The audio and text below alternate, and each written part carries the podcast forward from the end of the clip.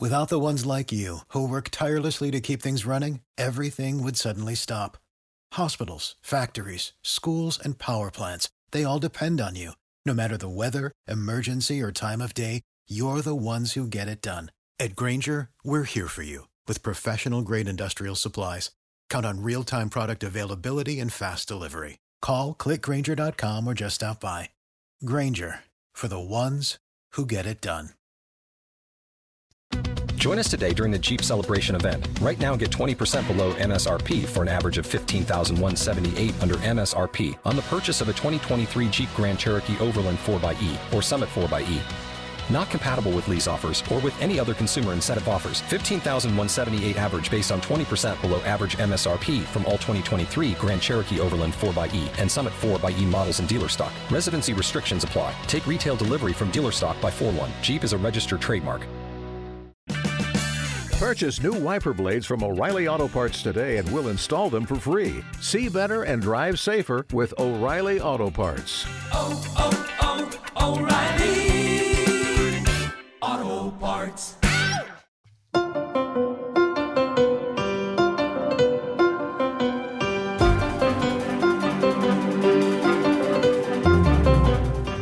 Welcome back to Hashtag Sisters in Law with Jill Wine-Banks, Barb McQuade, and me, Joyce Vance. We'll miss Kim this week. She's out. We already miss her, but we'll be looking forward to having her back next week.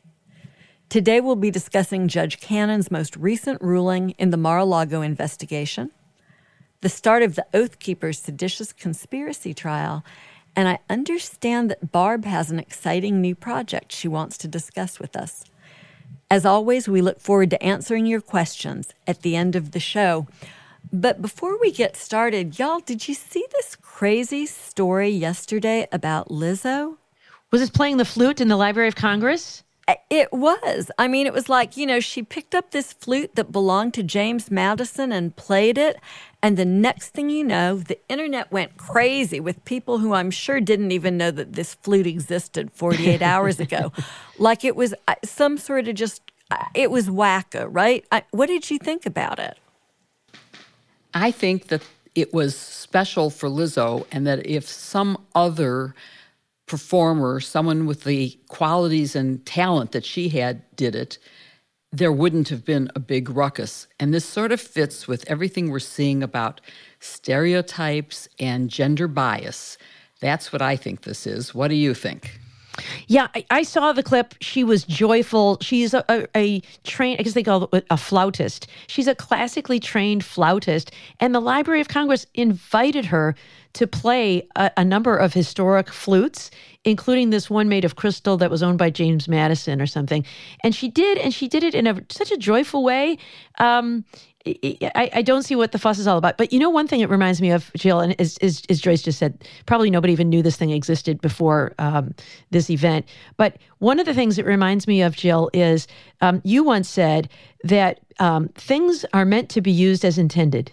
Yes. And although this crystal flute, I'm sure, is there to also look pretty, it's a functioning flute. And so it should be played from time to time by someone who knows how to play it, a classically trained flautist. And you know what it reminds me of, um, Jill, is the time you visit, you, you hosted me at your home and we were having brunch and you served uh, coffee in a beautiful. Oh uh, a, a cup, a beautiful teacup. And as I was holding the teacup, I broke it. And I felt so bad. I was so sorry. And I was so apologetic. And you said, you know what? It's okay because things are intended to be used. And that teacup was intended to be used by, by a friend drinking tea.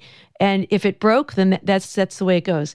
Um, but she didn't break the flute. She used it as it was intended. Right. I think she she brought uh, you know attention and respect to the flute. So uh, right. I, I, agree with you, Jill. I think that's uh, such a good point, Barb. I'm glad you reminded me of that because I get so aggravated by people who put things in a safe deposit box, beautiful jewelry or silver, and they don't use it.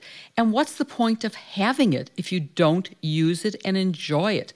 This was made to make music, it was made to be beautiful and to be listened to. And she did a beautiful job of it, more than most people could have ever done, even, you know, professionally trained people. So I think that was a very good point, and that we should all enjoy what we have and use it and share it. And if it breaks, so what? If you didn't use it, what's the point of having it? Isn't that the truth? And and you know, if anyone hasn't seen the video of her playing, it is well worth your time. I think Barb is right when she says she plays with joy. She is so skillful. Her her talent is just immense, but her technical skill as a musician is really incredible. And I was so impressed that she seemed to um, switch seamlessly in the video I saw from playing this beautiful flute and also playing an instrument. It looked like maybe it was a recorder, maybe maybe a bass recorder. It was it was pretty big, but she went between those two instruments with different fingering and different positioning, just seamlessly and, and it's like her whole being just lights up with joy when she plays the music it was really tremendous to see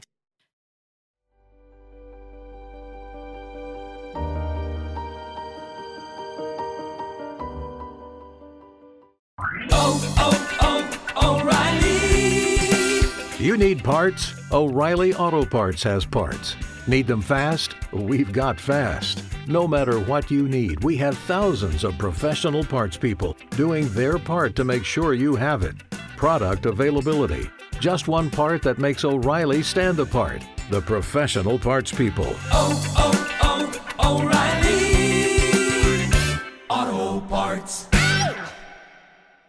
With LinkedIn Jobs, we tap into a network of more than a billion professionals to help you find quality professionals quickly and easily for any role you need. Marketing wizards? Found them. Software engineers? Found. That project manager I could never seem to hire? And found. LinkedIn Jobs quickly matches your roles with candidates with the right skills and experience. In fact, 86% of small businesses get a qualified candidate within 24 hours. Post your first job for free and get started at linkedin.com slash spoken. That's linkedin.com slash spoken. Terms and conditions apply.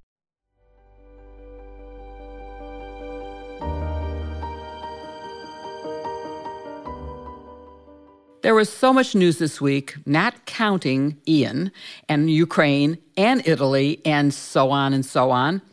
It was really hard to pick a news topic. First, I picked the ERA arguments that have gotten very little attention, but that happened this week, or the DOJ position that it would represent the former president against E. Jean Carroll because he acted within the scope of his job in defaming her. And then today, lo and behold, just before we recorded this episode, a shocking development in the DocuGate case was reported that demands our attention. So, Barb, what did Judge Cannon do now? Well, it was really interesting. You know, Judge Cannon, she's the district court judge in Florida who uh, has been overseeing this search matter of the Mar a Lago documents. And, you know, she appointed the special master, Judge Raymond Dearie, to handle all of this uh, review of of you know privilege assertions and other kinds of things. And he entered an order last week that said by tomorrow. He said tomorrow's date, September 30th. He wanted the parties to do a number of things um, to, you know, assert what categories they thought of protection might apply, et cetera. But one of the things that he ordered was that Donald Trump kind of put up or shut up. He said it in much more gentle terms than that. But, you know, Donald Trump has been claiming that the FBI planted some of this evidence. And so, what Judge Dearie required is to say to Trump's lawyers, I want you to look at the inventory that the government has provided of all the items they took out of Mar a Lago. And I want you to specify which, if any, you say were not uh, possessed by Donald Trump before the FBI showed up. So, kind of a nice way of saying if, if you think something's planted, you need to say so. Um, you can't you know say one thing in the media and another in your court filings. Let's go. And Trump's lawyers objected to that. And uh, today, Judge Cannon overruled her own special master. Can you do that? I don't know, but she did. Um, the special master she appointed, she said, no, no, no, you don't have to do that. The other thing she did was she extended all the dates set by Judge Dearie. So again, if you're going to have a special master, you know, let let let the special master do his thing. Um, he had set a fairly aggressive timetable to get this thing moving. He had set uh, a date of October 21st for the parties to make their initial review and file what they thought uh, should be the case, and then he would make his decisions. And and Judge Cannon now has said, no, um, we don't have to do this until December. So I, it's it's difficult to look at this without suspecting some um, ill motives here. But it is uh, still her case, it's still her call, and she has chosen to exercise her discretion. Yeah, it is pretty outrageous, Barb. I cannot imagine how you will appoint a special master to save time and to save you from having to review the documents, and then you second guess every decision he makes. That is pretty shocking. So, Joyce, what's the background to this? Because we do have a prior Judge Cannon order. We have the 11th Circuit reversing in pretty harsh language, criticizing her. And then she modifies her order. And now she does this. What do you make of it? And um, I'm going to go to you on will the 11th Circuit get into this again? Yeah, so the 11th Circuit only gets into this if DOJ takes an appeal. And I suspect that it's not worth the trouble. Judge Cannon is, of course, the federal district judge in this case. And just like district judges are entitled to review decisions that magistrate judges make in cases. You know, very often you'll see a situation where a magistrate judge will work in tandem with a district judge, and the magistrate will review discovery issues or make preliminary decisions in the case. And then they file a report and recommendation that goes to the district judge, and the district judge can either accept the magistrate's decision or reject it. And so I think she's acting in a similar way here uh, with the special master, and she's chosen to reject uh, his decision. Um, I'm actually not sure that this would be a final order that could be appealed in any event.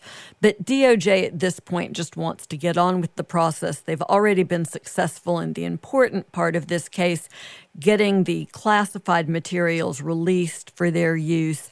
Um, they'll just slog it out here and, and try to get this part of it done, would be my suspicion.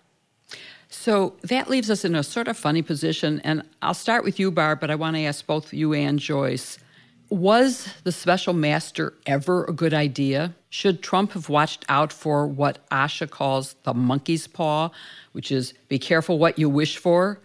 And what will the special master do now? Will he just rule on the merits in favor of DOJ because there is no opposition to what they're saying? They've proved some things, they've filed affidavits, and there's no opposition to it because the uh, defendants. Um, lawyers aren't answering. And so I'm just wondering what's going to happen. What do you think, Barb? What do you think, Joyce? Yeah, as you say, our friend Asha Rangappa wrote a great piece about this, uh, comparing it to that short story, The Monkey's Paw, uh, which is, you know, you get a wish and uh, be careful what you wish for because it ends up, you know, really turning out to be something awful. Uh, and, you know, Donald Trump asked for the special master and it looked like maybe it was coming back to bite him. I- I've never thought that a special master was necessary in this case. You know, the the instances where you see a special master is when a lawyer's office is searched and they may have privileged communications with other clients, you know, third parties totally unrelated to the case. And so to protect their interest, oftentimes there'll be a special master who will review all that material to segregate it all out before the investigative team gets to have at it. That, that makes sense to me. You know, here, I guess there's uh, some attorney client privilege material. And so ordinarily FBI agents who are not part of the case just do it themselves as part of a filter team. But I suppose in light of this, um, you know, hyper partisan environment we live in, if you want to have a neutral judge, special master review that material and set it aside for attorney client privilege, that makes sense to me. But all this other stuff is just nonsense. The idea that any of this is subject to executive privilege as to the executive branch is just absurd. Um, we got that ruling from the 11th Circuit on the classified documents, so at least those are off the table. But you have to wonder if Judge Dearie isn't wondering, like, what what on earth did I get myself into? You know, he he makes these rulings, uh, you know, and. In, in, in, refereeing lawyers is like the worst job in the world, right? And and he, he he he he does a good job. He has this hearing. He sets an order, and now the judge starts micromanaging him. And you know what what's what's next? You know, is every decision he makes going to be subject to um, change by her and you know clipping his wings? So I can imagine Judge Dearie even thinking that, you know, I, I don't need this. I'm not getting paid any extra money for this. I could go back to hearing my nice little cases in the Eastern District of New York and be quite happy. So I just hope he doesn't resign from the case, and because I think he's about the best we're going to get, and I worry that someone else could do a worse job. You know, I think Judge Dearie will stick it out, or at least I hope he will too, Barb. The most distressing part, this is a six page order that Judge Cannon has written. I mean, it's, it's short, um, but it does a lot of damage. And I think the worst part is the way she extends the timeline. We know that Trump's goal is always delay, delay, delay.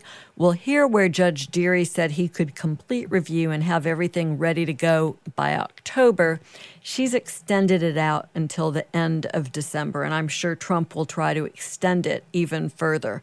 So Judge Dearie, um, I think, has been on the bench for a while. Judge Dearie knows how to get things done. Judge Cannon has been on the bench for uh, not quite two years yet. I think our listeners will recall that she was confirmed uh, after Trump lost the election in 2020. And so I think if there's any sparring that goes on between those two judges, whether Judge Dearie is the special master or not, I think that he'll be able to position this process appropriately.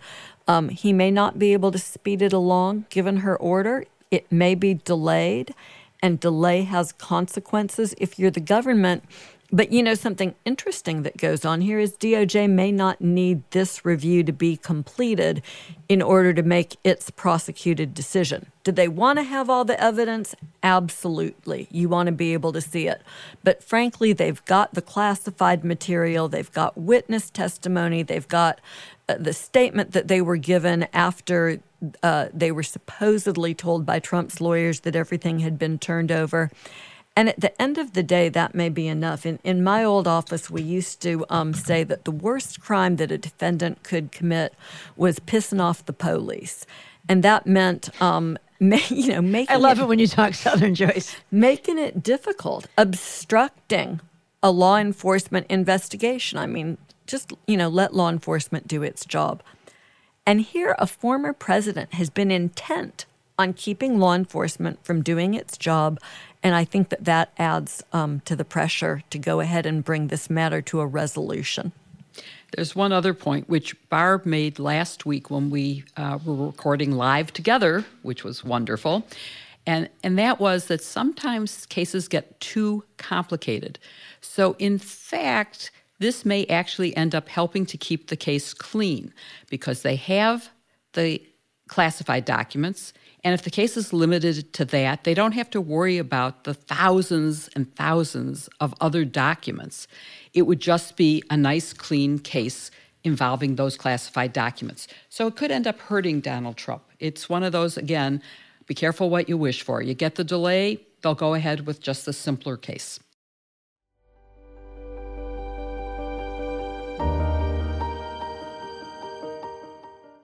With LinkedIn Jobs, we tap into a network of more than a billion professionals to help you find quality professionals quickly and easily for any role you need. Marketing wizards? Found them. Software engineers? Found. That project manager I could never seem to hire? And found. LinkedIn Jobs quickly matches your roles with candidates with the right skills and experience. In fact, 86% of small businesses get a qualified candidate within 24 hours. Post your first job for free and get started at linkedin.com slash spoken. That's linkedin.com slash spoken. Terms and conditions apply.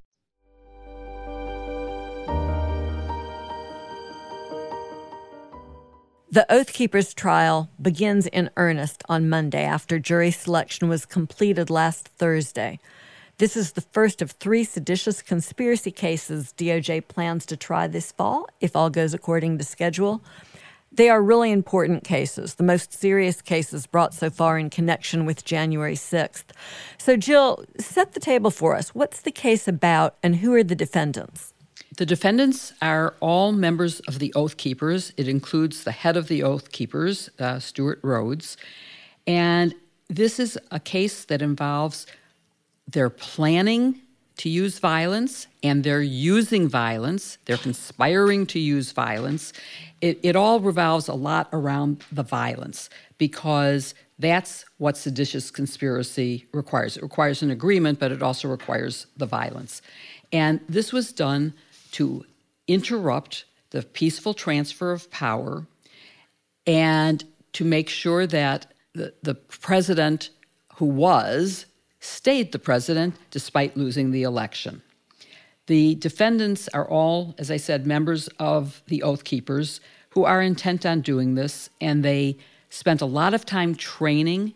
They pre-positioned weapons in Virginia, ready to bring them into the District of Columbia, and it's going to be a really high-powered, interesting um, case.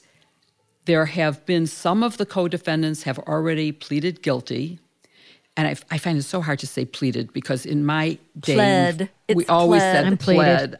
Pleaded. But pleaded pled is what person. journalists say, so I'm supposed to say pleaded, but it's pled. Anyway, three have already said that they were guilty and are going to be testifying. And there is reporting that Stewart Rhodes is going to testify and has what I consider to be a very tricky, risky defense, uh, which I'm sure we will talk about as we go forward with this. Yeah, you know, it's an interesting case. The defendants tried to move it out of the District of Columbia. They did not want to have um, a jury in the District of Columbia. The judge told them too bad and the trial would proceed as scheduled.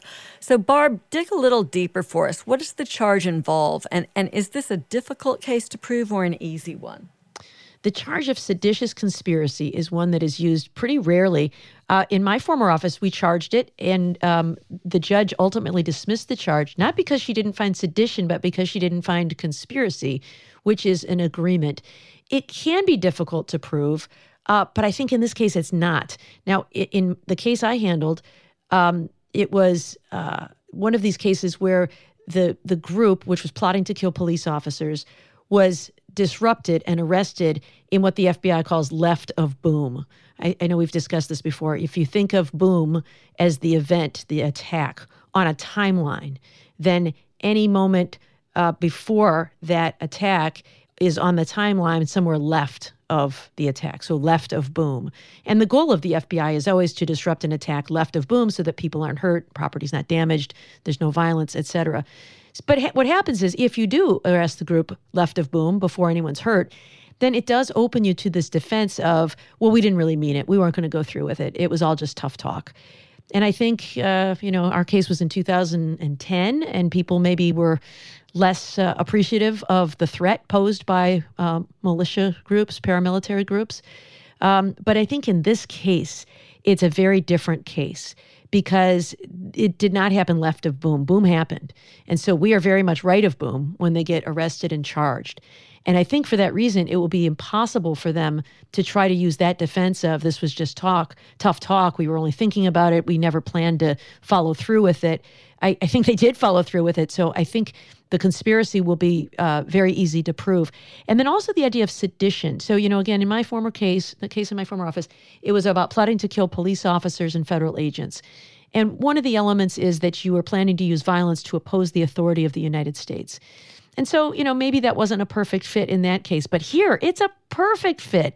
They were using physical force to try to prevent members of Congress from certifying the vote for president of the United States in the US Capitol. Like, I don't think you could script a better case for sedition than that one. And so, you know, every case is is difficult because you have to rely on witnesses and other things that have to go right. The burden of proof beyond a reasonable doubt is very high.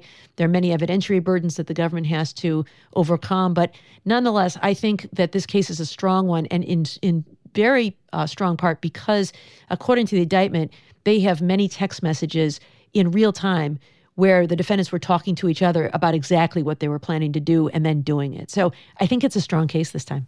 Yeah, I think you're right. This situation, right? An attack on the Capitol, an effort to keep the presidential election from being certified. It's got to be that if you look up seditious conspiracy in the dictionary, this is the poster child case for it. I thought I would read the statute itself for our listeners. This is 18 United States Code, section 2384, and this is what the government has to prove. If two or more persons in any state or territory or in any place subject to the jurisdiction of the United States conspire to overthrow, put down, or to destroy by force the government of the United States, or to levy war against them, or to oppose by force the authority thereof, or by force to prevent, hinder, or delay the execution of any law of the United States, or by force to seize, take, or possess any property of the United States contrary to the authority thereof, they shall each be fined under this title or imprisoned not more than 20 years or both. And so, like every statute that Congress writes, this one is complicated and a little bit confusing. I guess a topic for another day is, is my annoyance with Congress and their inability to write in plain English. But what you hear in this statute is that there are a lot of different options, different options that the government has to choose for how they will prove that defendants engaged in seditious conspiracy. But right out of the gate, we've got this one here, as Barb says, because there's this effort, there's this conspiracy, this agreement, which is the core of the charge to use force to try to interfere with the government. And if, as the government says is in its indictment, we get to hear the communications in real time between the co conspirators and also have the three cooperating co defendants who've pleaded guilty, this one could get interesting fast. And Jill, that leads to my question for you because this trial, we're told, will include co defendant testimony. How do cases like this play out when they're relying on testimony from cooperating co defendants? So uh, let me just point out a couple of other things. One, this is the first of three trials with the same basic cast of characters. And prosecutors have way more than just those three cooperating uh, defendants.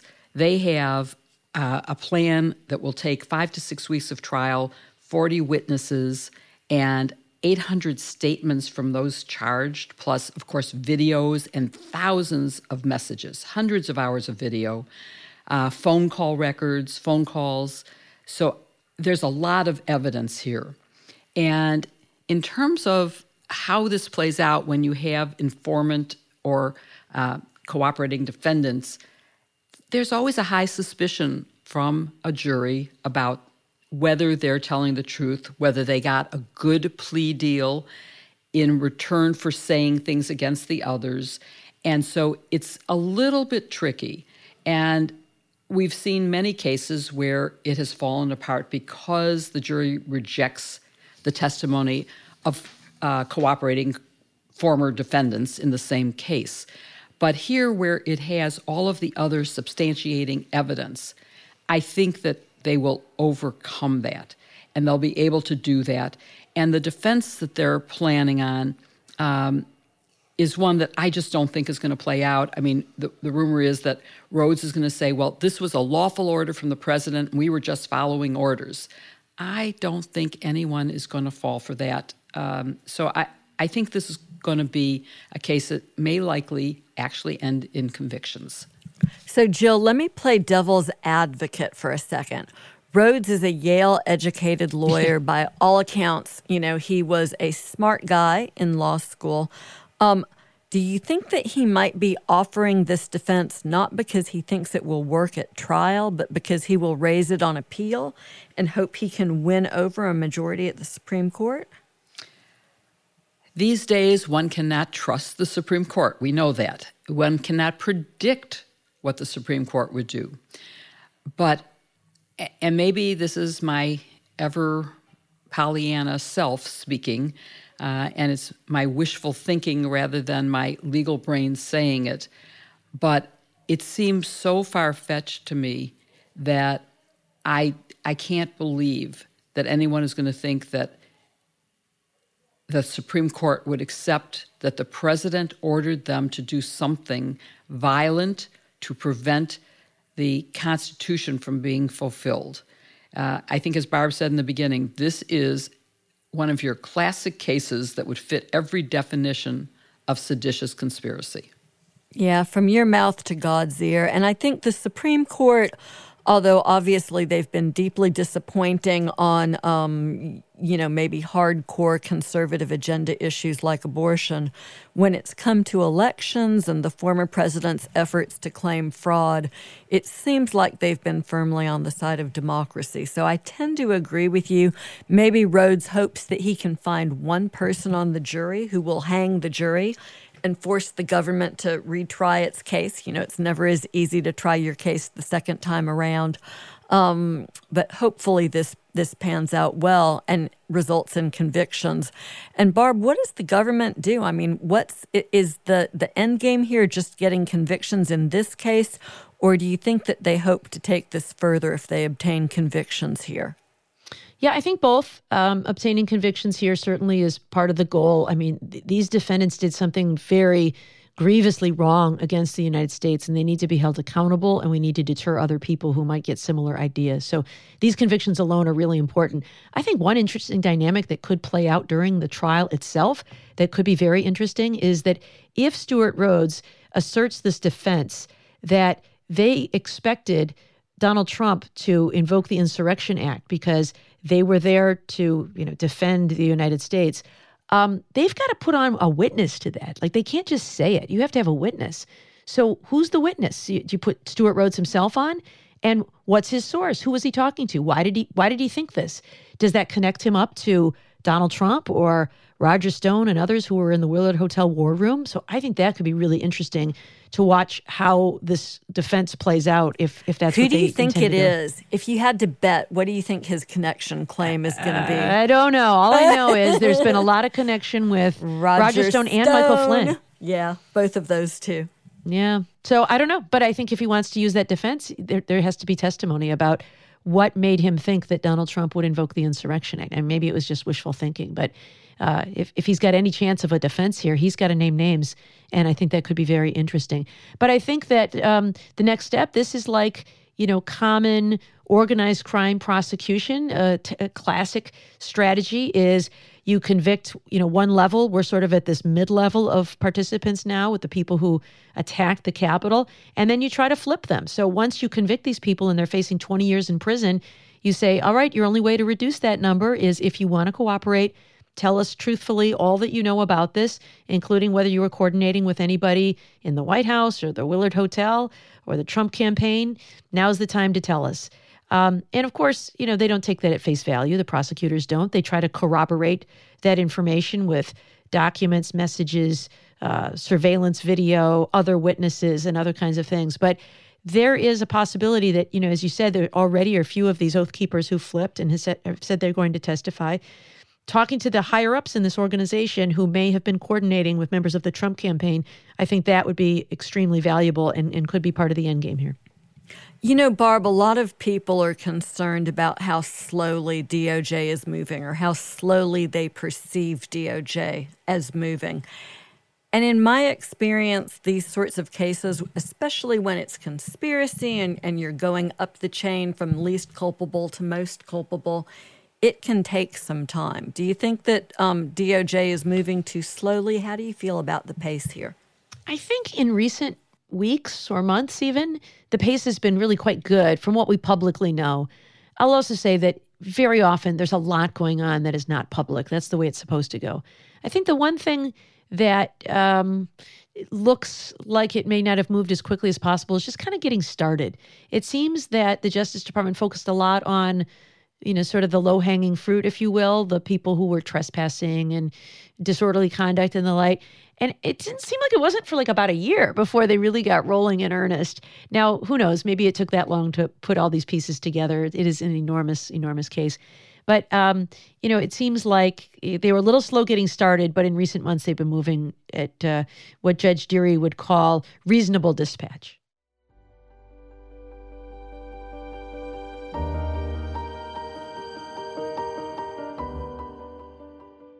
With LinkedIn Jobs, we tap into a network of more than a billion professionals to help you find quality professionals quickly and easily for any role you need. Marketing wizards? Found them. Software engineers? Found. That project manager I could never seem to hire? And found. LinkedIn Jobs quickly matches your roles with candidates with the right skills and experience. In fact, 86% of small businesses get a qualified candidate within 24 hours. Post your first job for free and get started at linkedin.com slash spoken. That's linkedin.com slash spoken. Terms and conditions apply.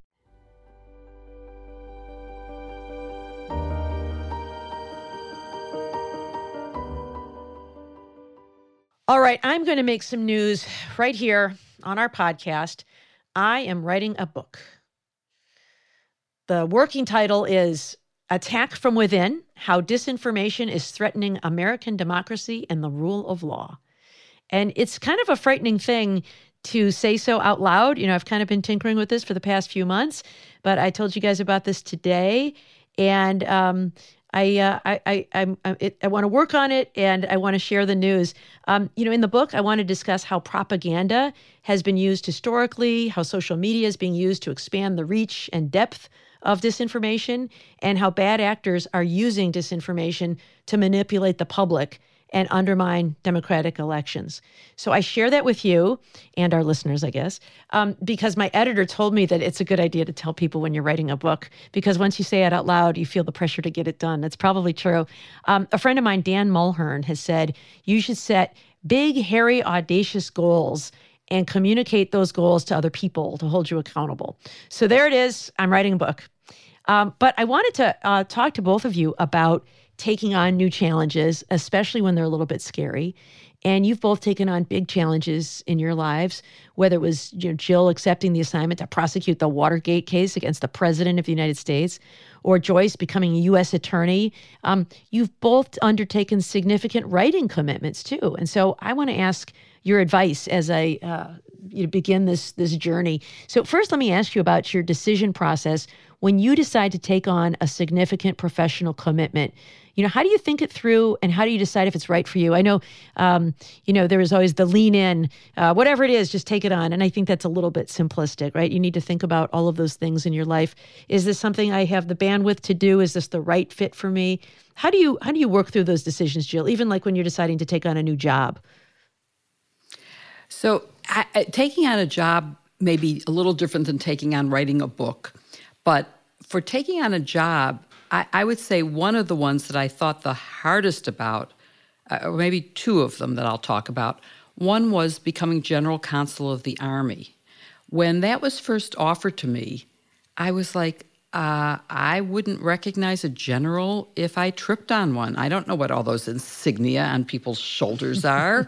Didn't you get the little fruit salad to wear on your shirt? Like, is that where the pins came from? No, I never. You know what? I didn't, but I did have a flag on any car that I rode in. I had a, I had That's the equivalent cool. of a four star rank, and so in in on an army base, if you're in a car with a flag, the car gets saluted. So they didn't know who was inside because I'm in a. Anyway, that's aside from the point. so when, when I got that offer, I did a lot of research. I read all the transition materials that the presidential transition team prepares, and I looked at what would I do when I actually sat down at the desk? You know, not what does it sound like, but what would my job be? When I got there in the, every day, what would I be doing? And as I looked at the issues I would deal with, I went, those are really interesting and exciting. I don't know anything about them. I can't answer them now, but I have the skills to figure out how to get them. And I know the right questions to ask to get the answers. And so I decided to, to do that. The same thing was true when I decided to switch careers from law to business. That was a big, big decision. And it involved even things like thinking through how would I write my resume to convince someone that I was qualified to be in business as opposed to being their lawyer. And um, so it is, I would say, it's a calculated risk you take when you take on a new challenge. And you just have to evaluate, you know, how much you want to do it, what your skill set is, how much you think you'll enjoy it, make a list of the things you've enjoyed in the past and the things you've hated in the past, and evaluate whether the new task in front of you has qualities that are those you've enjoyed and few of the ones you hated. Those are all good things in taking on a new job. How about you, Joyce? How do you make those big life professional decisions? So I'm maybe not as disciplined as Jill and you are about these decisions. Um, I, I, do think that you have to engage in a very um, sort of calculated decision making process about whether it's something that you have time to give your best effort to. I'm I'm not a lean in person. Um, I've got four kids, and I have a super supportive husband who always. Um, sort of stays out of my decision making process, lets me make my own decision, but makes it clear that if I need his support in any way, I'll get it. So that I think makes my decision making a little bit easier. And what I tend to do is if I'm being asked to take on something like this podcast is a great example. This was such a labor of love. I wanted to hang out with you guys. I wanted to discuss these issues. I knew it was going to take time out of my schedule, but I thought it was absolutely worth it because it was something I wanted to do. And, you know, I felt the same way when I made the decision to become U.S. Attorney. Barb, this, the same deal as you, right? When you become the U.S. Attorney, you are no longer a career employee. And you know that your days at the Department of Justice are limited, and, and you will have to leave a job that you love very much. And so I had to think long and hard about whether it was worth it to me to give up something that I loved to do a job that I felt was important. And ultimately, the answer to that was obviously yes. And I, I find that the older that I get, that's the sort of decision making that I engage in. Does this feel important? Do I think that it will be valuable to the community? And is it something that I will enjoy? And if the answer to those questions is yes, then I know that my family will help me find a way to do it. Yeah, I remember having this conversation with Loretta Lynch when you know our time was winding down in the Obama administration. Uh, you know, she was asked, "What what are you going to do next?" And she said, "I just want to do something at this stage in my life where I feel like I can have a positive impact." You know, there's uh, I, I've had a chance to do a lot of things I found interesting and challenging and important, and and now what's important is just having a positive impact. When I um, left the U.S. Attorney's office. Um, to go to the University of Michigan and I was weighing various options. I actually put together like a little chart and I had things that I was looking for in a job like you know uh, impact opportunity professional fulfillment um, compensation, you know, all these different things that come with a job. And then I weighted each of those things by what I thought, you know, was um, the relative importance to me. And when I did all that and put all the options on there, um, teaching came out like way, way head and shoulders above everything else. And so it was, you know, really good. And it has been so fulfilling and makes me so happy. So that was a good way to, um, I think for me at least, to reach that decision, you know, but very similar to what you're talking about. What do you enjoy? Uh, where can you have a positive impact? What do you like to do? How do you like to spend your time? All of those things. All right, well, now let me turn to writing. So, Jill, um, you wrote The Watergate Girl, which is a fantastic book. And if ever, anybody hasn't read it, I highly recommend it. It's like part memoir, part history book about Watergate. And it's, it's absolutely fascinating to learn what it was like to be a woman lawyer in the 1970s. Um, what was your I was going to ask what your writing process was like, but you know your decision making process to take that on number one and then number two your writing process like how'd you pace yourself? And like that's what is a little daunting to me like man i got i got to get it done. And i want to make sure i have uh, you know the time to do it because i have lots of other commitments. So i'll answer both parts of your question. The first is how did i decide to do it? And i had actually been asked to write the book in 1976 right after watergate. And i decided i didn't have the time. I was very much involved in my career, and that I also believed at the time I didn't have the perspective. I didn't have enough to say. And so I wasn't going to do it. I then retired in 2008. Obviously, I failed at that. Okay, so we can admit that. And I flew to Italy with my husband to be with very dear friends who I will be seeing um, on Monday in New York um, for the first time since COVID. And they said to me, We've always said you should write a book. You've always said you were too busy. You just retired. Start now. And I really had nothing to say other than, you know, I haven't decided on what I'm doing next. Maybe this is what I should do. And I said, Well, when I get back, I'll do it. I don't have a computer with me. And they said, Here's a pad of paper, start. And I literally started writing an outline while I was at their, they had rented a house on the Amalfi Coast. And there I was with this unbelievably beautiful, inspiring setting. And I started writing. And then it, it gets a little harder. So that gets to the writing process.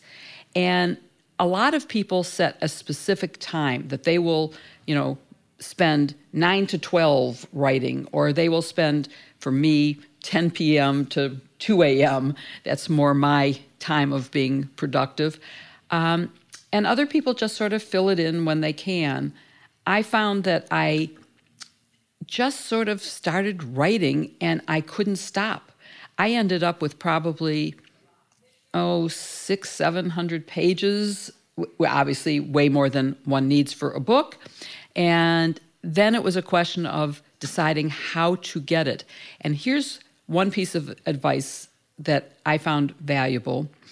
I stopped off while I was in Iowa campaigning for Hillary at the University of Iowa, which has a phenomenal summer writing program.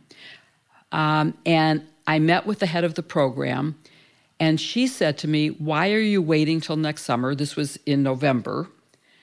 Why don't you join a meetup group in your local community, and they will help you? And so I went online and looked up for a meetup writers group. I joined a group, and I went there without knowing what was expected, found out that you submit your writing to them. And so at the end of the first session, they said, Would you think we can help you? And I said, I don't know. You're all writing fiction and, and sci fi, and I'm writing nonfiction. And I also don't have anything written, I just have an outline. And they said, Well, we could help you with your outline. And I actually submitted the outline to them after my husband read it and said, You're going to have to fill some more in because when you say Magruder Coffee. I know what that story is because we've been married for 40 years, but, uh, but back then, maybe 30 years. And they won't know what that means. So I took a little time, filled in the outline a little bit more, and they gave me very helpful advice on how to structure the book. And that was very, very significant in starting to actually take the hundreds of pages I had written and organize it around what was going to be in the book and what wasn't going to be in the book. Yeah, good advice. Joyce, you you um, have taken on a serious commitment by publishing a daily Substack newsletter, your Civil Discourse, which is great. Everyone should subscribe to it. Lots of great Absolutely. insights about law and the news. And that seems like a big commitment to, to me. You're publishing daily. Um, and you need to come up with new topics every day. What's what's your writing process like, and how did you um, think that you could take on that commitment? So you're you're very kind and you're giving me more credit than I deserve. I actually don't write daily. My initial goal had been to write 2 to 3 days a week, and I find that there's just so much to discuss that it's closer to 4 to 5 days a week. But, you know, my um my academic interests are in democratic institutions and the rule of law. That's where I focus my work and, and my seminar level teaching. Um, and when it comes to writing in that area, by trade, I'm as much an appellate lawyer as I am a trial lawyer. And appellate writing is a very particular kind of writing that appeals to judges and helps them evaluate cases. But to be honest, it's not very interesting. You learn to take all the adjectives out, you're very plain. Um, you don't use much in the way of descriptive language. And so, something that I've found that I've had to do in the last couple of years, and Barb, I know you've done the same thing, right? We've both written columns for different newspapers or, or online venues. And so, I've been trying to find a new voice, the voice that's not a boring appellate writer, but I also want to maintain that sort of scholarly reserve and objectivity and provide people with facts and analysis that lets them figure out how they view issues on their own. I think public education is supremely important. And so that's what really led me to Substack. I, I spent um, sort of a ridiculous amount of time, about five or six months, actually planning what I wanted to write about. Substack is just an online platform that lets you write a newsletter that gets delivered to people's inboxes directly if they subscribe. So many people are familiar with Heather Cox Richardson, the historian who writes this fantastic newsletter just about every day, putting current events in historical context. And it really helps me think I wanted to sort of be like Heather, but write about politics and law and help people who didn't have law degrees, give them a shortcut into thinking through these issues for themselves. So that's sort of what I did. And I found that the more that I wrote, the more I enjoyed it. I'll tell you one thing that I do, and this is sort of a leftover from my appellate lawyer days. I try to be very disciplined about writing, and I'll get up early every morning and I'll write usually something like 1,200 to 2,000 words. I may use it in my Substack, I may not. It may become materials that I use when I'm teaching. It may be materials that I don't use right now and just hold on to. But, um, you know, like you, I had talked about doing a, a, a book project, and I decided I didn't yet have the voice that I wanted to. I needed to be more secure in the voice and think more about where I could be the most helpful because I do think for me it's this notion of public education mm-hmm. about the law. Um, and I can't wait to see what you're going to write. For one thing, I love the way that you write. You know, you always bring really good information, but you say it in a way it sounds like you're having a conversation with me. I love reading your columns. So I'm looking forward to the book for that um, very selfish reason that I want to see what you have to say. But I think that you're the same way, Barb. I mean, I've noticed you have this huge commitment to public facing education and to helping people better understand what's important to democracy. So I think it'll be a really important book in that sense too. Well, th- thank you, Joyce. And uh, yeah, you know, like like you, like both of you, I I try to explain rather than opine, uh, yes. and that's what I hope hope to do in the book. Well, thank you. That's excellent advice. Uh, Barb, can I add one other yeah. piece, which is you, you asked about pacing, mm-hmm. and you know, when I first started, it was 2008. There was no time pressure, and I was focused more on just a memoir. And it didn't matter if it was published in 2008 or 9 or 10 or and then Donald Trump got elected and the relevance of Watergate became something much more and my pace was forced to be increased dramatically. And I think that you're writing about a subject that is of high interest now. And so that's going to force you to stay on target, to have a real goal. And since you already have an editor, your editor will be the one who will be checking in on you. What do you have for me today? Um, and and that'll keep you really focused and making sure that you do it on a daily basis. All right, very good. Well, if our listeners have any advice for either decision making in your professional life or um, advice on writing, we are all ears. So thanks to you both for your good advice.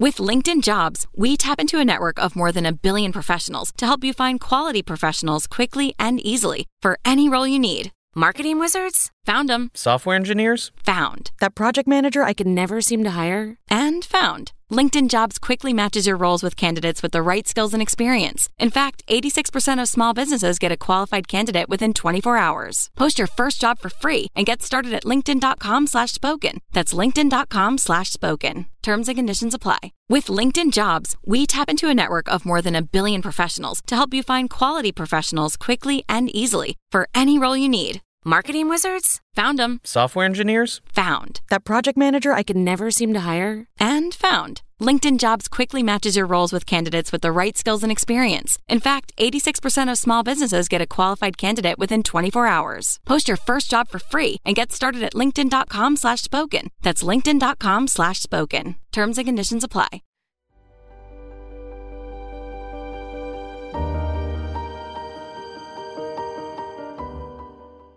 Well, now we get to answer your questions. It's our favorite part of the show.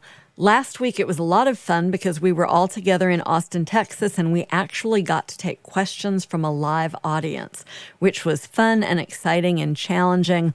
Our listeners ask really great questions, and this week is no exception. We had a hard time choosing, but I think we've got three. If you've got a question for us, please email us at sistersinlaw at politicon.com or tweet using hashtag sistersinlaw. And if we don't get to your question during the show, keep an eye on our Twitter feeds throughout the week. Often we'll try to answer as many of your questions as we can. But today, our first question this is an interesting one. It comes from Catherine in Palatine, Illinois, and she asks Could you please elaborate on what it means to think like a lawyer? Barb? Oh, that's such a good question. Um, you know, to me, I think it means uh, thinking with precision it's not enough, for example, uh, to think in very general terms that someone did something bad. To charge them with a crime, they have to have committed a uh, violated a specific statute that's on the books. And when you look at statutes, you have to look at each element of the statute. So you really have to break it down very precisely. I think the same is true when it comes to case holdings when people are applying precedent, you have to look at the holding of the case and then argue how your case is either like that prior case in important respects or how it's different from that prior case in important respects. So I think it is that precision in thinking as opposed to just sort of being, you know, having a general mushy sense of he's bad, he did something wrong, he must be guilty of a crime. You really have to look very precisely at elements of statutes and holdings of cases. What do you guys think it means? I have a different interpretation. I agree with what you've said, but I think thinking like a lawyer is really matching facts to um, relevant questions and trying to figure out solutions. I, and when I worked at Motorola, I worked with a lot of engineers, and what I found is that engineers think a lot like lawyers. They see, they try to figure out what's what's the issue, what's the problem, and what do I know that might solve that problem? So I think that's also part of it. Um, it's learning how to think and to analyze and to evaluate information and knowing how to ask the right questions. Those are all, I think, elements of how to think like a lawyer. You know, when we teach law students, sometimes we like to tell them that what you learn in law school isn't necessarily how to practice law, it's how to think like a lawyer which is why I think this question is such an intriguing one and something that I think about in this regard. I agree with everything that y'all have said. I think sometimes it's about learning to look at a problem and think about it from 360 degrees, not just to fall into the answer that appeals to you the most or the easiest answer, but really to be pretty um, vigorous about assessing what you think the answer is and then comparing that to other possible answers using all of the statutes, all of the law, and all of the facts that are available to you and trying to come up with the best answer. And, that might mean sometimes that if you're looking at an issue for one of your clients, you come up with what you think the right answer is, but you also have to work through other possible answers and be willing to explain why they're wrong or even concede parts of those arguments that might be right and explain why they don't um, apply to your situation. So it's this very analytic process of getting to the best answer that works the best for your client.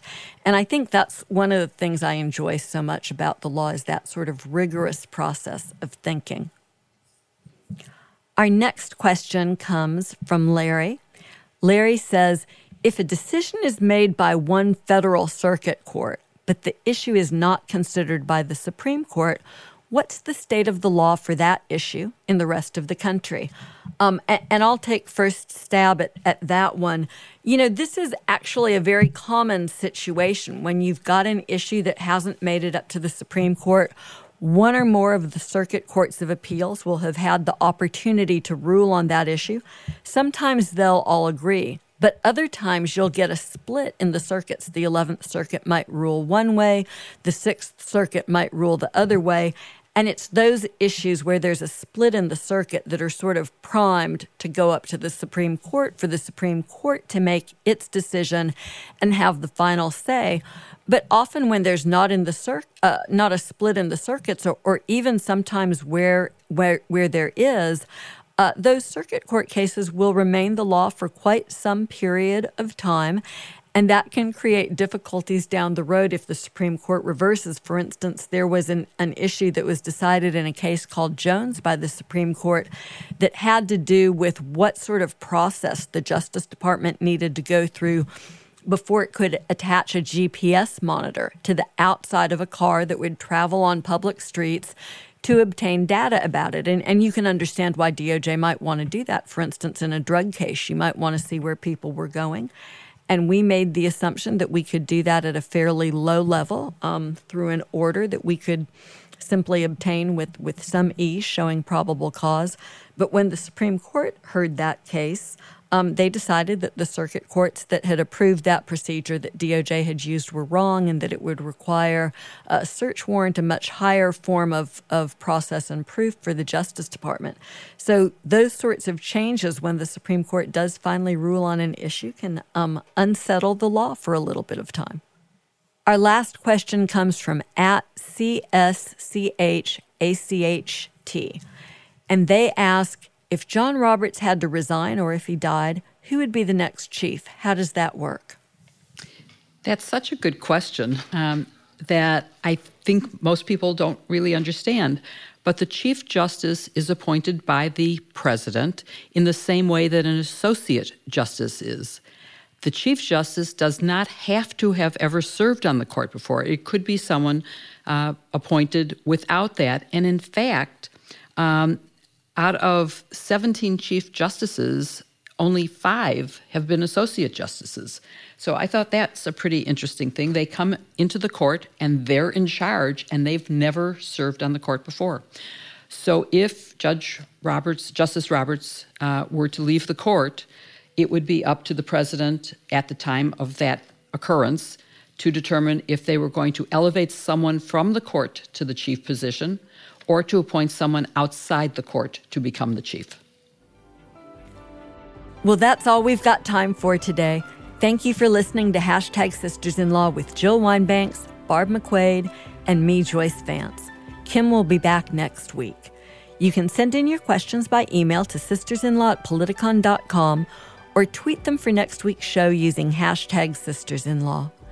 Go to politicon.com slash merch to buy our pale blue tee, our hoodie, and other goodies. Now that it's getting cooler, you're going to want that hoodie. And please support this week's sponsors HelloFresh, Stamps, Thrive Causemetics, Olive and June, and Moink. You can find their links in the show notes. Please support them, they really help make this show happen. To keep up with us every week, Follow hashtag Sisters in Law on Apple Podcasts or wherever you listen, and please give us a five star review. It really helps others find the show. See you next week with a new episode. Hashtag Sisters in Law. I do have a question for y'all, though. After all of the questions last week, you know, when we were doing questions with the audience and we asked people to tell us what their favorite barbecue place was in Austin, mm-hmm. I, I have a confession to make. I got to the airport. I had a few extra minutes. I ran down to the Salt Lick place. I got one last barbecue sandwich, nice. a bunch of extra sauce, um, and I felt sort of guilty about eating on the plane. But actually, um, I did. was there lasting impact for y'all from hearing people talk about their favorite barbecue? So uh, there was, and of course, I brought home huge quantities that I bought at the airport on the way home I brought home barbecue for my husband, but my Uber driver had recommended that I go to the Tacodeli for a breakfast deli, Unfor- a breakfast taco. Unfortunately, they were done serving breakfast by the time I got there, but I did manage to get several tacos that were delicious. They were Yum. really good. But I haven't had dinner yet tonight, so talking about this is only exacerbating my hunger right now. Yeah, you know, I went up to Dallas uh, after our um, trip to Austin because I wanted to see a Texas Rangers game and the George W. Bush Presidential Library, which I did. Um, so I had uh, some barbecue there. And I'm trying to think of the name of the place. It was excellent. It was the oldest barbecue place in Dallas. So they claim. They probably all claim that they're the oldest. Um, oh, it was Sonny Bryan's Smokehouse. It was mm. it, it was hmm. very good and I had a brisket sandwich, and it was delicious. Well, y'all are going to have to come down here. You know, we're more inclined to do pork ribs than brisket, although some of the places here make brisket. But we have so many good places Saws, Dreamlands, Jim and Nick's. Y'all come down here and we'll eat a bunch of barbecue. Well, for Rosh Hashanah dinner, I had a different kind of brisket, and it was really good. God, I love Jewish brisket. Yeah. It's so yeah. good. Now I'm hungry. I haven't had dinner either, Jill my sorority sister who hosted the dinner hosted at um, Saranello's, which is part of the Lettuce Entertain You chain. I don't know if if they have a Saranello's where you are, but boy, was that Mm-mm. brisket good. Since neither of you two have had dinner, I think I better go before I start looking like a, a chicken drumstick like in the cartoons. With LinkedIn Jobs, we tap into a network of more than a billion professionals to help you find quality professionals quickly and easily for any role you need. Marketing wizards? Found them. Software engineers? Found. That project manager I could never seem to hire? And found. LinkedIn Jobs quickly matches your roles with candidates with the right skills and experience. In fact, 86% of small businesses get a qualified candidate within 24 hours. Post your first job for free and get started at linkedin.com slash spoken. That's linkedin.com slash spoken. Terms and conditions apply. With LinkedIn Jobs, we tap into a network of more than a billion professionals to help you find quality professionals quickly and easily for any role you need. Marketing wizards? Found them. Software engineers? Found. That project manager I could never seem to hire? And found. LinkedIn Jobs quickly matches your roles with candidates with the right skills and experience. In fact, 86% of small businesses get a qualified candidate within 24 hours. Post your first job for free and get started at linkedin.com slash spoken. That's linkedin.com slash spoken. Terms and conditions apply.